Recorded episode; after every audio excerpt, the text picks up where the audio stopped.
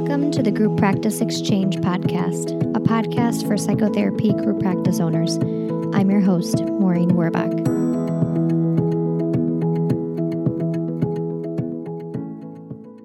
This episode is sponsored by the Group Practice Owners Summit, the first annual Group Practice Owners Conference in Chicago. The first one is this July 2019, and right now there are still openings for speakers and sponsors. For more information, visit www.grouppracticebuilders.com forward slash summit. Hey everyone, today I want to talk about the hats we wear as a business owner. I've been thinking a lot about all the different hats that I wear as a group practice owner and have compiled seven areas or seven hats that I feel like all of us wear when we are a group practice owner. So I want to go through those today and hopefully you resonate with some of these. And if you haven't thought about it, this may give you a little bit to think about when it comes to the areas that you maybe have not been thinking about. So, the seven categories that I think of as hats we wear as a leader are clinician, the administrative hat, the marketing manager hat, IT, finance and accounting hat, the people operations hat, and the leader hat. Obviously, with the clinician's hat, we all know what we're doing with that. That's the hat we wear when we're seeing clients, doing case management, collaborating with physicians, doing our notes, talking to family members. This usually isn't the one that group practice owners have a hard time with or feel like they need help with figuring out. Although I should make an edit to that. Most group practice owners are seeing more clients than they should. But when it comes to the different hats that we wear, this one tends to be the one that has the least amount of confusion. If there is an issue with it, it's usually because we're seeing too many clients and we know that we are. So we know what we need to do. The second hat that I think of is the administrative hat, and that is everything non clinical from figuring out the client process, the client journey from intake to termination, and making sure we have all of that outlined so that the client understands their journey and our clinicians understand the journey that needs to be taken. Um, and I'm not think, talking like a clinical journey, but administrative journey. When they call, who are they talking to? How are they getting scheduled? who's doing benefit checks, who is putting the information into the EHR, who's taking payment, all of that. Um, everything administrative all the way up through termination. There's also anything administrative in terms of um, housekeeping, who's keeping the place clean, who's emptying the garbage, who's supply, who's ordering the supplies from the ink and paper to the candies and water um, who's doing the front office and back office uh, work. Uh, that could be billing, that could be keeping the EHR up to date. So, the administrative hat, when we put that on, even if we have someone who's doing admin, we still need to be a leader in the administrative role. So, for us, that means making sure that we know the processes that need to be taken administratively um, so that our clinicians and our admin and our clients understand the the journey. The next one is the marketing manager hat. And again, this might be a category where you have someone who's doing the marketing for you, but ultimately you are the one that makes the decisions on what the marketing expectations are for your clinicians as well as for yourself as the business owner. And so I've talked about this before, but I find that our marketing role shifts when we go from being a solo practice owner to a group practice owner, and that in order for our clinicians to become sort of front and center with clients and so that clients don't continuously call to schedule an appointment with the group practice owners the practice owners have to take a step back and start doing more behind the scenes marketing, whether that's doing networking or doing presentations or doing Facebook ads or Google AdWords or blogging or um, social media.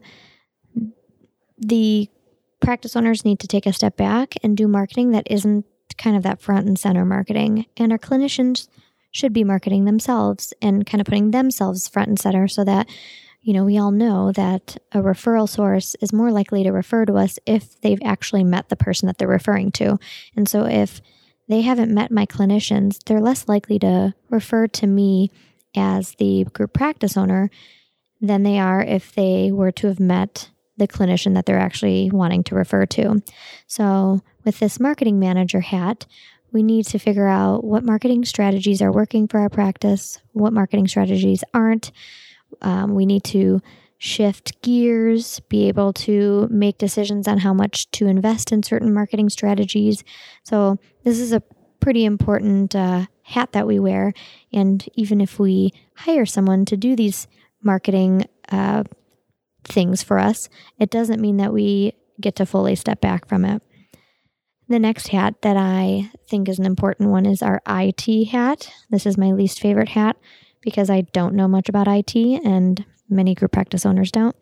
But the IT hat essentially is everything relating to technology. So that could be uh, something as simple as being able to change the ink on the printer or make the uh, computers in the offices read wirelessly to the printers or setting up the internet, making sure that the internet firewalls are all, you know, working right, making sure that our websites are uh, secure and have that uh, SSL layer, socket layer in there, um, making sure our internet, our phones, our fax line, any credit card processing systems, printers, all that are HIPAA compliant, our emails.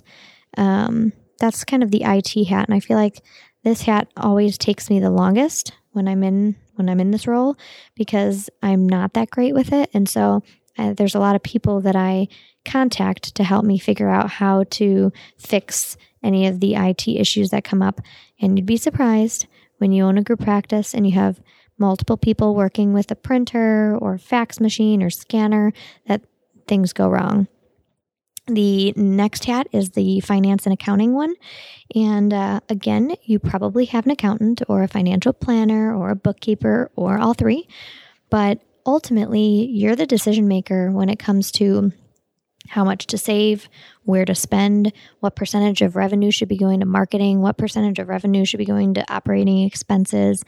You really need to be able to understand your business finances, but also be proactive in creating healthy financial decisions.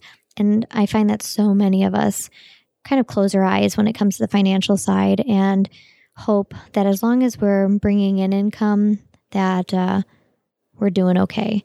But in reality, there's a little bit more that goes to that. And having a business plan is really helpful because it helps us see what direction we should go in and what we should expect financially in the coming year, two years, and so forth. The last hat is the people operations hat, and um, it's other otherwise known as HR.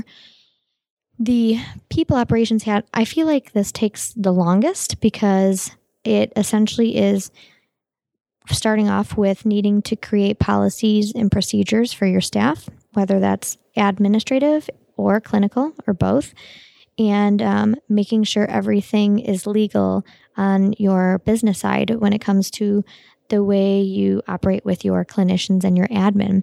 So it's not only making sure that you have policies and procedures in place that your staff understands, but also making sure that when things happen that you're communicating in a way that is um, effective and goes by your state's laws, but also that when issues arise that you know what steps you need to take to make sure that everyone's being treated fairly. And so the people operations hat is tends to be the one that um, group practice owners are concerned about only once an issue arises. And so when I think about all these hats the clinician, the leader, administrative, marketing, IT, the financial, and the people operations hats it's a lot to juggle. And so it kind of leads me to another podcast episode I'll do, but is how do we balance all of the hats we wear as a leader? So I want to leave you with that question and thinking about how do you balance your role as a leader in your group practice from the people operations all the way through the clinician hat?